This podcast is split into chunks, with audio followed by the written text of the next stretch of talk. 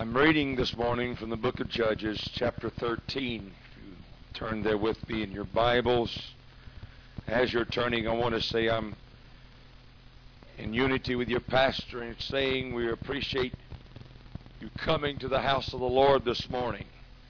We pray that you will receive from God that that you need to help you in this day that we live today. We have had a wonderful time this past week in revival. Had some wonderful anointed singing and musicians. I've just enjoyed myself this past week. But today is the first day of a new week, and we want to begin it the right way. There's no better way to begin the week than to begin in worship. And I'm glad you're here to do exactly that this morning. I encourage you to come back and be with us in the service this afternoon. And then throughout this week, through Friday night, come and be with us in this meeting. I have some very important messages the Lord has burned into my heart that I want to share with you this week. But this morning I'm going to share from Judges chapter 13. And I'll read also from other chapters in this book. I'm going to deal with a subject today. Uh, it's a story that no doubt everybody has heard, preached, that you've had it in your Sunday school class. But I want to I want to share with some thoughts that I have this morning on this same subject of Samson. I want to use for a title Samson was conquered. Samson was conquered. Now, I'll show you from the Bible the consequences of being conquered. I'll show you the reason why he was conquered. And I want you to relate this to yourself as a Christian, as a backslider, as a Holy Ghost filled saint, whoever you might be, to realize the significance of this story of a man called Samson that he once had the anointing, but he lost it. And we need to realize that we live in a day to day where the enemy is doing everything he can in such subtle ways to rob an individual the anointing of God. Why, Brother Mason? Because the anointing is what makes the difference. We have, you know, I'm. You can say also you've heard people sing and people preach that was not anointed, and then you've seen those that have been anointed and what a difference it makes. I've been to some churches where they did not have the anointing there. They had programs, they had things that they would do, formality that they would go through, but when it come down to the bottom line, you could say they were not anointed, that God was not in their midst. But I want the Lord to minister this morning through this message to every person. In the book of Judges, chapter 13, verse 25. And the Spirit of the Lord began to move him at times in the camp of Dan between Zorah and Eshtaol. Now I want you to see this word here, the Spirit. Now that is none other than the Holy Ghost. Began to move who? It began to move Samson. Now that tells me there was a time that the Spirit of God did not move him. And it tells me there come a time when he began to move him. Now notice in chapter 14, verse 6. And the Spirit of the Lord came mightily upon him. In verse 19, and the Spirit of the Lord came upon him. Then in chapter 15, verse 14, in the middle part of that verse, you'll see where it says, and the Spirit of the Lord came mightily upon him, and the cords that were upon his arms became as flax that was burnt with fire, and his bands loosed from off his hands. Now, I could stop right there in my reading, and every one of us could say, My, what a man of God! What an anointing that Samson had! How mightily God used Samson to do some great and mighty exploits. But we must continue reading the story. We must find out does it conclude in this matter? Well, chapter 16 tells us in verse 4. Verse 4. And it came to pass afterward. And I want you to see that. And it came to pass afterward. After what? After four miracles or four things that I just read to you, where it said the Spirit of the Lord moved upon Samson. But now, after all these things, the Bible says in verse number 5 And the lords of the Philistines came up unto her and said unto her, Entice him and see wherein his great strength lieth, and by what means we may prevail against him, that we may bind him to afflict him. And we will give thee every one of us eleven hundred pieces of silver.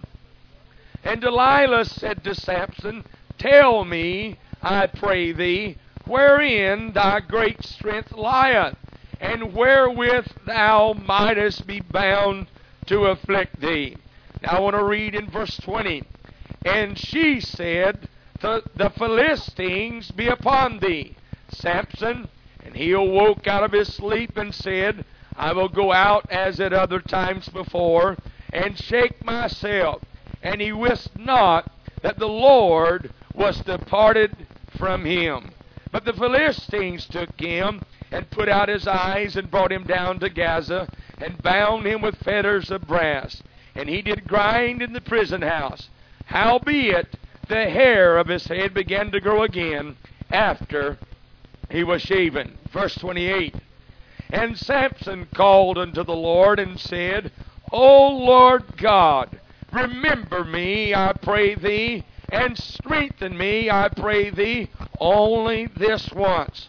O God, that I may at once be avenged of the Philistines for my two eyes. Our Father, today, it is indeed a privilege to be in the house of the Lord again with your people. I thank you for the anointing of the Holy Ghost upon the singing today and the musicians. I pray that that same anointing would flow through this vessel that you have made and shaped and formed.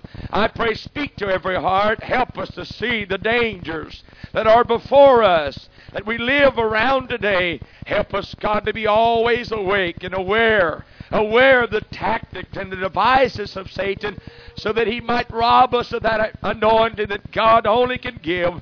I'll praise you for what you're going to do in this service this morning. In Jesus' precious name, amen and amen. Brother Charlie, if you'll give me some of the monitors. My subject is Samson was conquered. Samson was conquered. Now, the Bible said on four different occasions in chapter 13 and chapter 14 of Judges that the Spirit of the Lord moved upon Samson. And he done it for a purpose and a reason. You know that God sent the Holy Ghost, which is the third person of the, of the Trinity for a purpose and a reason, not just to make us have goosebumps and, and our hair feel like it's standing on end, and sometimes it feels like your back's going to crawl off, but it's for a purpose and a reason that we might have power and authority over the devil. Not only that, Jesus said himself in Acts chapter 1, he said that we might be witnesses unto him. Therefore, the enemy knows if he can stop that anointing, stop the flowing of the Spirit of God. He doesn't care so much if we sing as long as nothing happens. He don't care so much if we preach as long as nothing happens. He don't care so much if you even witness as long as nothing happens. But when there is anointing there, when you feel the power of God in your life, the devil fears and trembles at a church that is anointed, that is filled with the Spirit of God. Now, I'm going to tell you something this morning that may alarm you. The devil did not take away Samson's anointing. The devil cannot take your anointing away. But let me tell you also that he can do things that cause you yourself to relinquish and give up the anointing. And that is exactly what the devil done to Samson. Samson knew what it took to have to take to have the anointing. He knew this is the way I got to live. Here's the way I got to walk in it. It was stipulated to his parents. His parents was told by the angel of God to the mother said, "Don't drink any any strong drink. Don't don't don't do any of those things. Don't drink wine." He said, "Don't come to any dead body, and don't you cut this boy's hair. You let Samson's hair grow out." Now his hair length was a symbol of his consecration. It meant he's a Nazarite. He's consecrated given to God. And the point of this message is this the devil is seeking to break the consecration of the church, to break our dedication and commitment.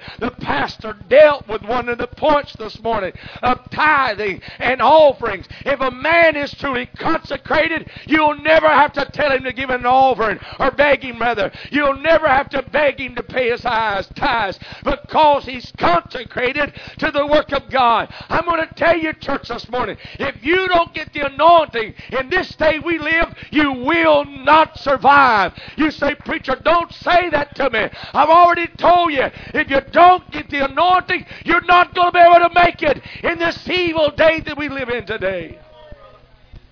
Some folks' concept of consecration is I go to church or I pay tithes and give an offerings, and that's about as far as it goes. But the enemy is working day and night to break the consecration of the church. I didn't say concentration, I said consecration given to God. As the pastor's already said, you serve Him, love Him with all your heart, with all your mind, with all your soul, with all your strength. And when God can get us in that place, the anointing just automatically flows through our lives. The devil is real out there, church. I said the devil is real. He is going about as a raging lion, roaring, seeking whom he may devour. I'm so burdened down in my heart to see people that once had the anointing that God once used, but the devil in such a subtle way has come along and snared them and detoured them and moved them out of where God wants them to be.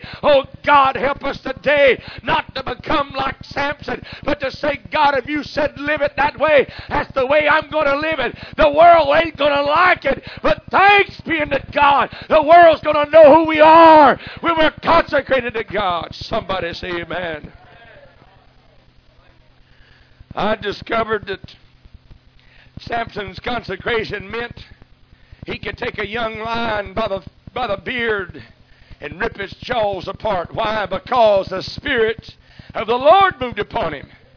I discovered in the Bible he was that his consecration meant he could take the jawbone of a donkey and kill a thousand men and pile them up like cordwood. And he didn't have any kind of armor on to do it because he was consecrated to God. He was so consecrated to God, when they shut him up in the city, thought we got him now. He just walked up to the closed gates, pulled the gates up, the bars and the posts, put them on his shoulders, didn't walk down the mountain, walked up to the top of the mountain and laid him down. He was a consecrated man to God. Listen to me this morning. There's some of you, you used to have it. The power used to be there. You used to run the aisles and shout. The anointing, the power of God flowed through your life. But now you've taken a back seat. I said you've taken a back seat spiritually. You sat back and said, No, not me. Let somebody else do it. No, sir. God's called every one of us. We've got to stand up, church. I said you got to stand up against the devil today. Paul was a consecrated man in that New Testament. I know first he made havoc of the church, but God got his attention. When he struck him down, got him down, then he stood him back up again and he stood him up and set him down to the street called Straight. And when he got off a street called Straight, he come out of there full of the Holy Ghost and fire. And in Acts 20 and 24, the Bible said that the Holy Ghost said to Paul, bonds and affliction await you in every city. And I can tell you that would have stopped 99% of the church folks right there when they would have heard that bonds and afflictions are going to await me. You mean everywhere I go, I'm going to have to be in conflict with the with the law enforcement officers. I'm going to be in conflict with people that are in opposition against me. Most people would have never went out, but Paul made a statement. But none of these things move me, neither count my life dear unto myself. Why, church? He was a consecrated man to the work of God. I said he's a consecrated. He made his mind up. It doesn't matter what comes my way. I'm going to stay. I'm going to stick. I'm going through. I know hell's going to raise. The devil's upset today. Why? Because there's somebody that's got their mind made up. I'm going to serve God. I read in the history book of a man called John Owen. He preached with such anointing that the city folks in every city went to, they'd get together and run him out of town. So finally, they got the law to make a make an act, enforce the law, and they called the John Owen Act. And he could not come within five miles of a city and preach. But you think God stopped this man called John Owen? No, sir. He was consecrated in what he was doing. He just stopped five miles out of the city in the country. He get to preaching, and folks from the city come to him. And then the country churches began to grow and build. Why? Because a man was consecrated to God. That's what God's looking for this morning in this congregation. He's looking for people to say, God, I'm going to be more than a pew warmer. I'm going to be more than one that's been in the baptistry. I'm going to be more than one that pays my tithes and gives an offering. I'm going to be more than one that just sings in a choir. I'm going to be one God has given to you. You can count on me. I'm not going to run when the going gets tough. I'm going to stand up against the enemy and say, God, here I am, send me. Look at Samson, so used by God in such a mighty way. The Spirit of God flowed through him. Everywhere Samson went, they knew him. They said, Yes, sir, that's Samson. You don't mess with him. That's God's servant right there. God brought that boy in this world. His mom was barren for years. They never had no children.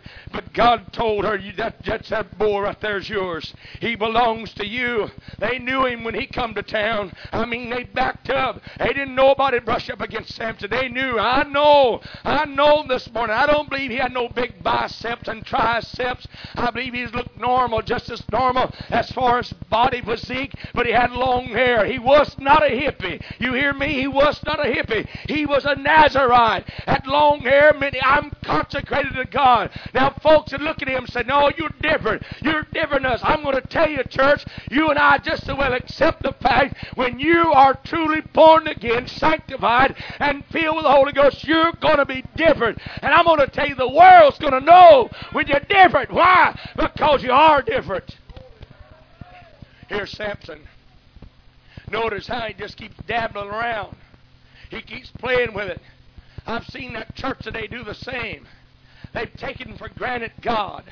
They've taken for granted the anointing and they've treated it like something as a fishing plug that you can they cast it out and use it when you need it. And when you don't, just stand that fishing rod in the corner with the plug on it. I can tell you, no, it's not that way. But I've seen the church today. I see that church that's come to a place in the condition that Samson was in. And we, we've learned it, and we know better now. And, and we know we've got great knowledge, and, and we don't have the anointing. We don't need the anointing to sing, and we don't need the anointing to preach, and, and we don't need the anointing to witness. We've got a program now, but oh, Samson, you come to the same place. You begin to play with the knowledge of your anointing that God gave you. But the day comes, some disturbing news came. I can see as the Jerusalem Post had posted across the top headline, Samson has been conquered. And surely the, those people there, they said, Oh, I can't believe it. Must be another Samson. No, look at his picture.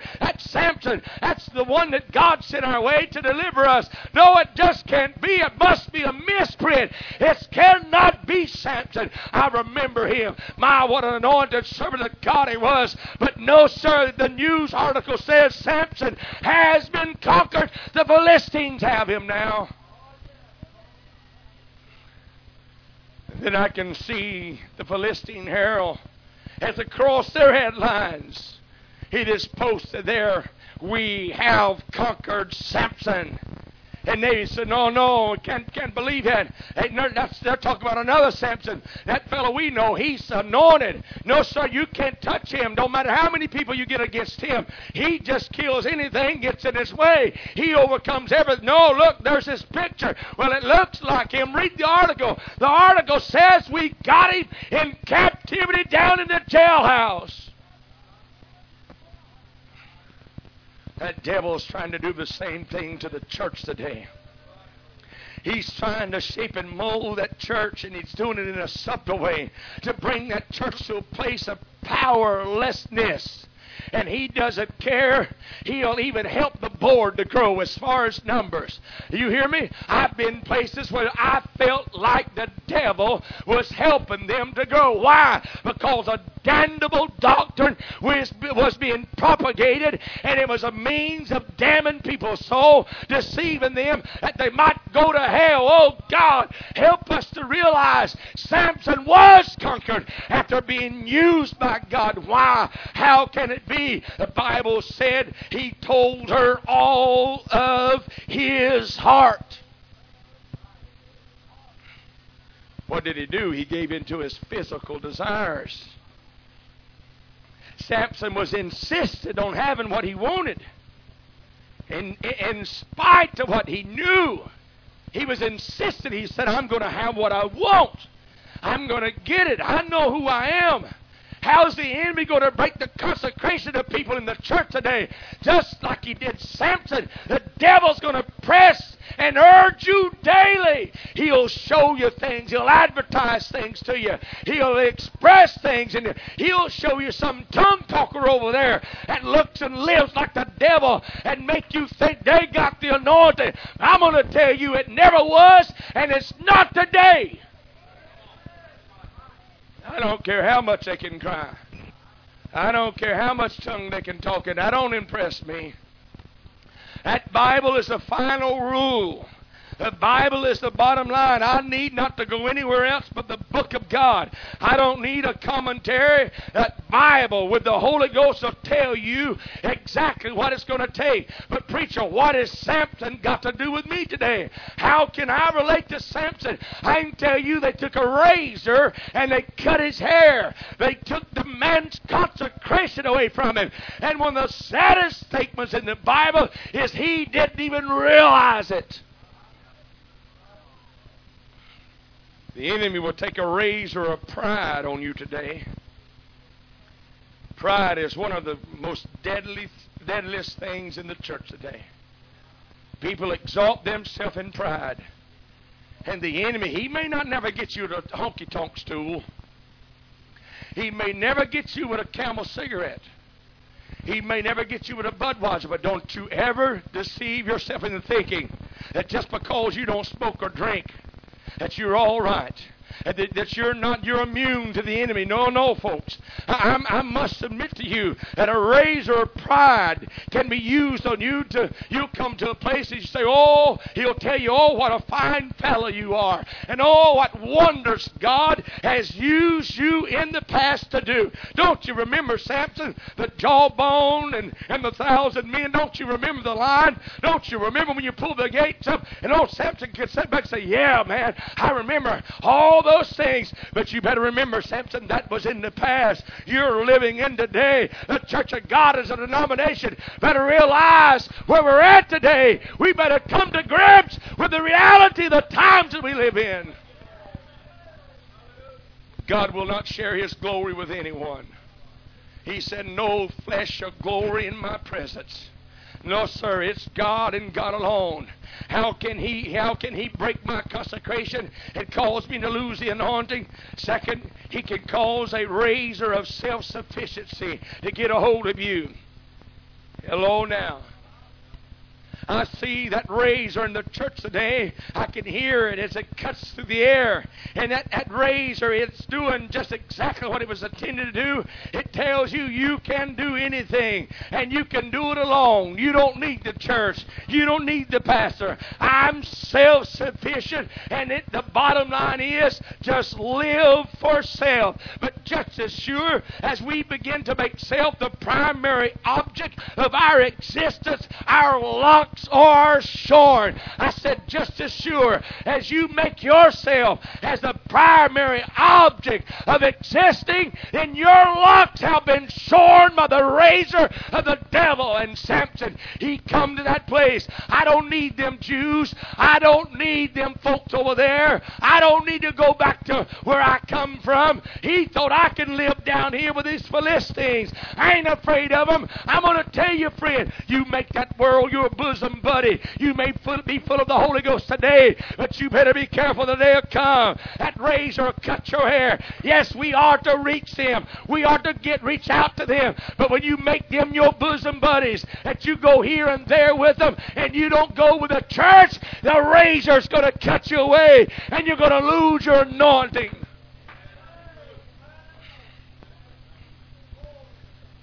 When we become self sufficient, you know, we don't in America don't pray for God to give us clothes. When's the last time you prayed that way? When's the last time you prayed and asked God to put food on the table? Oh, we thank Him for it after it's on the table. When's the last time that we thank God for the home? Hello, you're getting quiet now. But you know, the Bible teaches a principle that we are to trust God daily. He tried his best to instill, incorporate that into the minds of the Jews as they was going through the wilderness. How? He said, six days go out there and pick up manna. On the sixth day, get enough for the Sabbath. The other five days, you get enough for that one day. Why? He's teaching them a principle. Trust God. Just trust God. Believe God. He's going to take care of you. And, and some of them would, would, would get too much on the, on the day and then get up the worms that be in it. And then the Bible said some of them would go out there on the Sabbath day looking for it. God already told them it ain't going to be there. I'm going to see that same principle in the prayer that Jesus gave to the disciples. He said, Pray Pray, pray, what? Give us this day our daily bread. Give it to us. Oh, thank God it's there. Thank God it's in the cupboards. Thank God. But remember, if you're not careful, a razor of self sufficiency will get a hold of it, and you'll think, I can do it. I don't need God. I am self sufficient. Samson come down because he was self sufficient.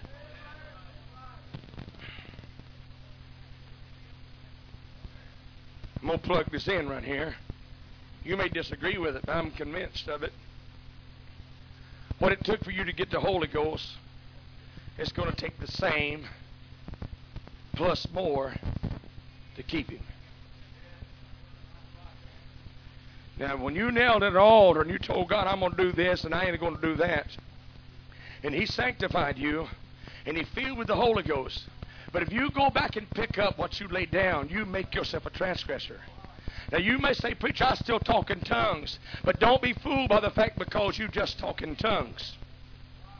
Because I've learned the fact I, I was very disturbed way years ago in my early ministry how that some folks was talking in tongues and lived like the world, lived like the devil, some of them. And that confused me. It bothered me. And I got to asking God, God, you've got to help me. You got to show me something here. Here's folks doing things contrary to that Bible. They're, they're singing like a mockingbird, talking in tongues. And some of them even try to give out messages. And God impressed upon me, yes, there's some that are deceived that they never had him to begin with. But there's some that used to have the Holy Ghost, and He's left them because sin will cause the Holy Ghost to take a, uh, leave you. He said, and now that language is embedded on the cells of their brain, and they still have the ability to speak within their own means. What it took for you to get the Holy Ghost is going to take the same for you to keep Him. Plus more. What do you mean, preacher? Because once you have the Holy Ghost, He is going to begin to enlighten you in this book. He's going to begin to show you the way. He's going to begin to reveal it to you. And then, as He opens your understanding, as the light shines on your path, you are to walk therein. Now hear me. He don't do it all at one time because you couldn't take it. I said you couldn't handle it. You could not handle it. God put everything out there at one time. It it drive you, you you blow your mind. But as we mature, now therefore, as you walk on this road, if you come to a place God shows you something, no matter who's doing it or not doing it, if He shows it to you, you're going to have to do it yourself. If you don't, you're going to lose your anointing.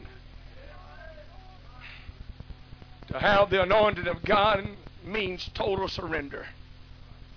Now, let me tell you, I've already stated in this meeting, I'm very plain spoken. I have nothing to hide, nothing to run from. I'm not running a popularity contest. But the, nobody has the Holy Ghost that spits brown. Nobody has the Holy Ghost that goes in mixed bathing. Nobody has the Holy Ghost that sips toddies. But preacher, I've saved preacher nothing. I can tell right there some of you didn't like that part about mixed bathing. It doesn't matter how many super water slides they build up there in North Carolina. I don't care how many people went sliding down it together. You'll never show me in that Bible where that is true, that, that God intended that.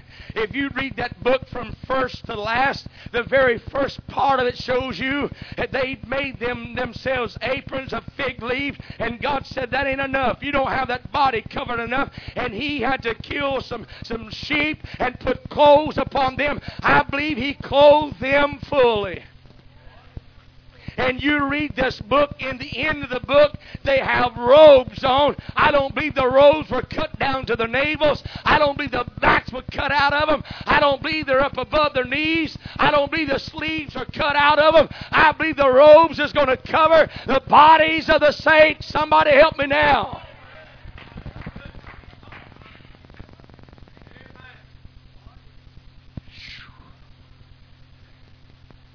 Hallelujah. I feel like I'm getting in a briar patch now.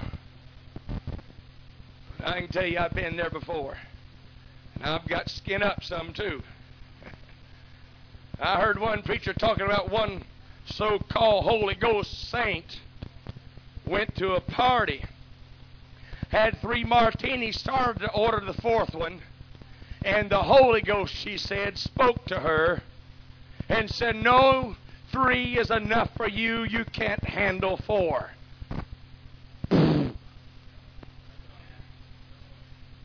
That's hogwash. That, that's silly. That's ignorant. But you hear me? She believed it. And she'll deceive somebody else with that damnable doctrine and I can drink martinis and have the Holy Ghost. I'm not I'm not questioning whether she's talked in tongues. No, sir. I question who gives the utterance, though. I'm not questioning whether or not she attends a church. I, I question what kind of church does she attend. What is God living there? Oh, listen to this preacher. If you're going to have the anointing, self must have a funeral. The greatest avenues of the enemy today in the church is flesh. But, preacher, I got sanctified 40 years ago. I can tell you this. But you're still living in a body, and that devil still come around, and he'll tempt you and try you. Why? That he might cause you to fall.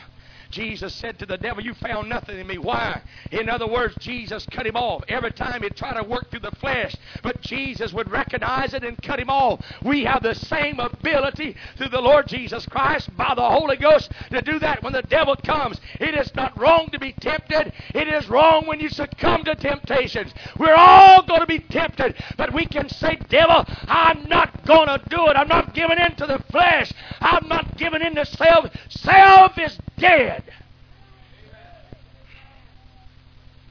Jonathan Edwards said, I claim no right to myself. You remember this fella in history, how that after an all night prayer meeting, he stood up before his congregation and read from his manuscript Sinners in the hands of an angry God. And when he got through reading his message, as he read, men, grown men, screamed and held on to poles and seats as they felt like they was literally going to drop into hell. And when he had concluded, grown men screamed, running to the altar. No wonder God used Jonathan Edwards. He said, I claim no right to myself, to my understanding, to my will, to my affections that are in me. Neither do I have any right to this body or its members, no right to this tongue, hands, feet, ears, and eyes. He said, I have given myself clear away and not retain anything of my own. His law is constant, is the constant rule of my obedience. I will fight with all my might against the world, against the flesh, against the devil, to the to the end of my life. I receive the blessed Spirit as my teacher, sanctifier, only comforter, and cherish all of His admonitions to enlighten, to purify, to confirm, to comfort, and assist me. No wonder, church, that God used Jonathan Edwards. He said, I don't live. Jonathan Edwards is dead. Jesus Christ is alive. We must come back to that place in the church again. We've tried to blame God and blame this one and blame that one. No, no. You can have as much as God as you want. Brother Terry, I'm going to use you. What's your last name, Brother Terry? Wilbur? Brother Terry Wilbur, for the sake of someone not knowing here on the tape, and I not think I'm talking about the pastor. But Brother Terry standing over there in the tent one night at the end of the uh, end of the, the platform, I overheard him praying. I was standing there and I overheard him praying. He said, God, I want more of you. God, I want more of you. And as I stood there listening to Brother Terry pray, immediately I believe it was a revelation from God. God said to me, the more, the less of you, then there'll be more of me. The less there is of us, then there'll be more of God. You know why a lot of people don't have much of God? Because self is there. It's my way. It's what I want. It's what I'm going to do. It's what I get getting ready to do. But God can use you then. No, sir. George Mueller, a man that was a man to prayer. He, somebody said, What is your secret, George Mueller? He said, There was a day when I utterly died. Died to George Mueller's opinions, preferences, taste, and will. He said, I died to the world and to its approval or censor. I died to the approval or blame even of my friends and brethren. I have studied only to show myself approved unto God. No wonder that God used George Mueller because George Mueller died and the sweet Lord Jesus Christ walked around in the tabernacle where George Mueller used to live. William Booth, the man that started the Salvation Army, he said, God has had all there was to have of me, all the adoration of my heart, all the power of my will, and all the influence of my life. No wonder God used this man called William Booth. He made his mind up. It doesn't matter what people think about me, what they say about me. I'm giving myself to God. Is God asking too much of us? That attitude is in the church today. God, you're asking too much of us. You're putting too much on us. But I'll tell you, when you look at Calvary and you watch Calvary and you see and you hear the groans and the pangs and the words that come from Calvary, you'll never stand up and make that kind of statement. You'll never one time say to God, You're asking too much of me. No, sir, because the price that was paid for us. I'm concluding this message with these statements. My question is how long and how far will we go before we repent? What's it going to cost? Look at the consequences of Samson's breaking his consecration. First, he wist not that the Lord had left him. Second, he's bound and he can do nothing about it. Third, they pluck his eyes out. One commentary said they literally pulled his eye sockets out of the holes. That's exactly what the devil's done to some precious people in the church. He's blinded them.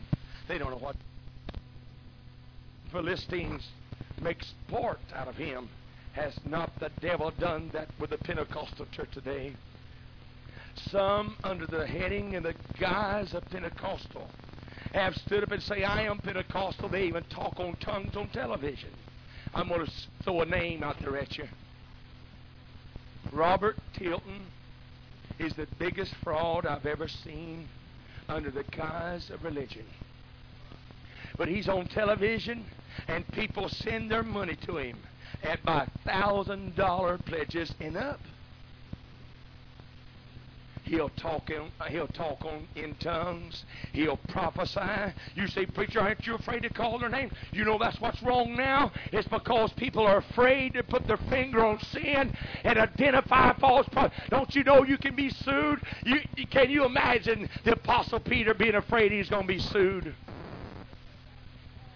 Can you imagine Paul being afraid he was going to be sued? Well, I better not call that, that man's name. I, I better not say nothing about that, that ministry over there. Oh, under the guise of love and unity, we've diluted this thing down until we're chickens.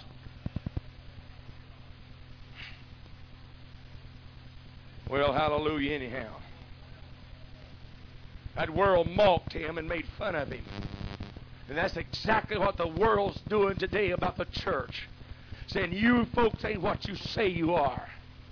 You go to the same places we go to. Uh, you talk just like we do. You tell the same jokes we do. I'm not talking about everybody. No, I'm talking about general wise. The whole deal in a nutshell. Sure, God's always had a remnant and he still does. He's going to have a remnant, and that remnant's going to go in the rapture. But I'm going to tell you this morning, friend, here Samson's at the mill grinding. Why? Because he broke his consecration, and he's there. Oh, I know Samson's now.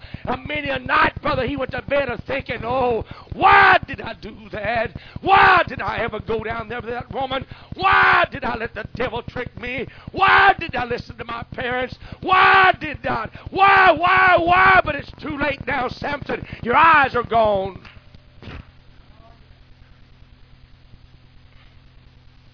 Finally, Samson, the Bible said that Samson's hair began to grow again. I don't know how much time went by, but after a while, his consecration come back out again. I can tell you, it, not only because his hair grew out, but I can tell you before that hair ever got out there, he had prayed a many prayers of repentance. Yes, sir. He had cried a many a night and said, Oh, God. I'm so sorry I failed you. I'm so far sorry that I let you down. I mean, a many a day went by and he was out there grinding in that old mill, walking around. Couldn't see, but he could hear. Them ears become very sensitive to people as they mocked him and made fun. Oh, there's old Samson, the one that killed the lion. But look at it. We have him bound like a child now, and we're working him like a beast. The devil wants to do the same to every person here this morning. But he began to pray, Oh Lord God, remember me. I pray only this once. Just remember me again, God. He began to say, God, my eyes are gone. And the Philistines took him away from me. He said, God, would you just give me that anointing one more time? Would you just let me feel what I felt in years gone by just one more time? I wonder how many this morning is here like that. That you'd say, God, I, I want to feel that anointing one more time. I want that power to flow in my life one more time. You hear this, preacher. Samson did not fall overnight. He wasn't full of the Spirit of God one day and the next day he, he was, he's Lord. No, no. Little by little, Samson began to backslide. Like riding a bicycle. You quit pedaling, you go for a ways. But you're going to fall after a while. You'll coast for a while, but you're going to fall. You quit praying. You'll feel an anointing for a while, but after a while, that anointing's going to leave you. I didn't say the tongues would leave you, but the anointing will leave you. And the devil will beat you around. He'll slap you around. He'll manipulate you. He'll do just what he wants to with you because there's no anointing. But this morning, I wonder would we be honest enough to say, Lord, I want that anointing again. Lord, I'm willing to do whatever it takes to get it back. I want to tell you, it's going to cost you. Going to cost you to have the anointing. It's going to cost you to keep it. First of all, self must die. There must be a total surrender to God. And then there must be a consistent lifestyle of stewardship to Jesus. And you can keep that anointing. You can mark this down in your book. As the day of the Lord approaches, you're going to see people in the church backslide by the multitudes. You're going to see people that once had the anointing that God used, you're going to see them fall by the wayside to the left and to the right. Why? Because they have lost their anointing. And the devil is standing up stronger and stronger every day because of the church. Its anointing is getting less and less. The less the anointing, the stronger the powers of darkness. We better recognize that and stand up again in this last day and hour. Samson got the anointing back. He got it back. God answered that prayer, that plea that cry of his soul, God answered it. But I want you to see my concluding remark is look what it cost him. Look at what it cost him to get it back. He'd already lost his eyes. He'd lost his identity. He'd lost his respect. He got his anointing. But he got it in the closing moments of his life. I believe Samson went to heaven. I believe Samson's in heaven. And look at what he could have done for God, but he didn't. Father, today, I thank you for this beautiful Sunday, the first day of this week. I'm persuaded to believe that you sent these people here today you sent them here for a message. For the word of the Lord to touch their hearts. To some, you have warned them. You've tried to enlighten them, instruct them come to reality with themselves. If they would but just analyze their condition today, comparing it with what they were in yesterday's. You said to the church at Ephesus, Thou hast left thy first love. They didn't lose him, they left him. Lord, I want to be consecrated to you. It's cost me, Lord, but I'm not complaining. I've had to give up some things. I've had to take on some things. There's been some things that were most precious things to me. I had to lay them aside. And I can say to you today, God, it's worth it. It is really worth it. And I pray for this people. I pray for this church. Would you stand with me? Would you so kindly just bow your heads one more time? I just feel like there's someone here this morning, you're on a road. You're on a road and it's going to lead you to the grinding mill. You may not be to a place where your eyes have looked out yet. It may be that you've just gone down to Gaza. But your next step is going to be you want to lay your head in the lap of Delilah. And then your third step is going to be you're going to shake yourself. Wish not that the Lord had departed. Somebody, God's talked to you today. And you want to pray. I want you to slip out from where you're standing and find your place at this altar. You'll say, Brother Mason, I can't leave until I talk to God. I don't want to lose my anointing. Or maybe you have and you want it back again. You can pray just like Samson. Lord, Lord, hear me. Lord, hear me today. Is it more important to go and eat? Is it more important to slip out and go sit down in a restaurant somewhere in your home? Or is the most important thing this morning? Is it to have the anointing? Is it to have power? What's the important thing in your life today? What's your priorities?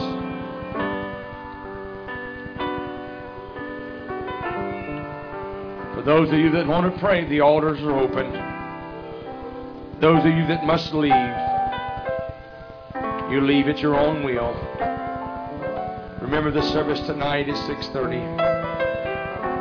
God, we must have that anointing again. God, we cannot survive without the anointing. It's our only means of survival. Make us aware of the devices of Satan as he's trying to move us out of the place you put us and rob us of that precious anointing that only God can give. I pray this morning, Lord, move the church. Move the church again.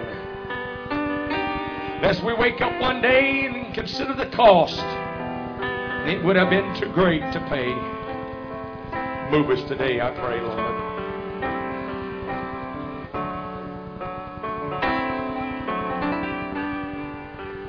It takes praying through to have the anointing. It takes praying through again.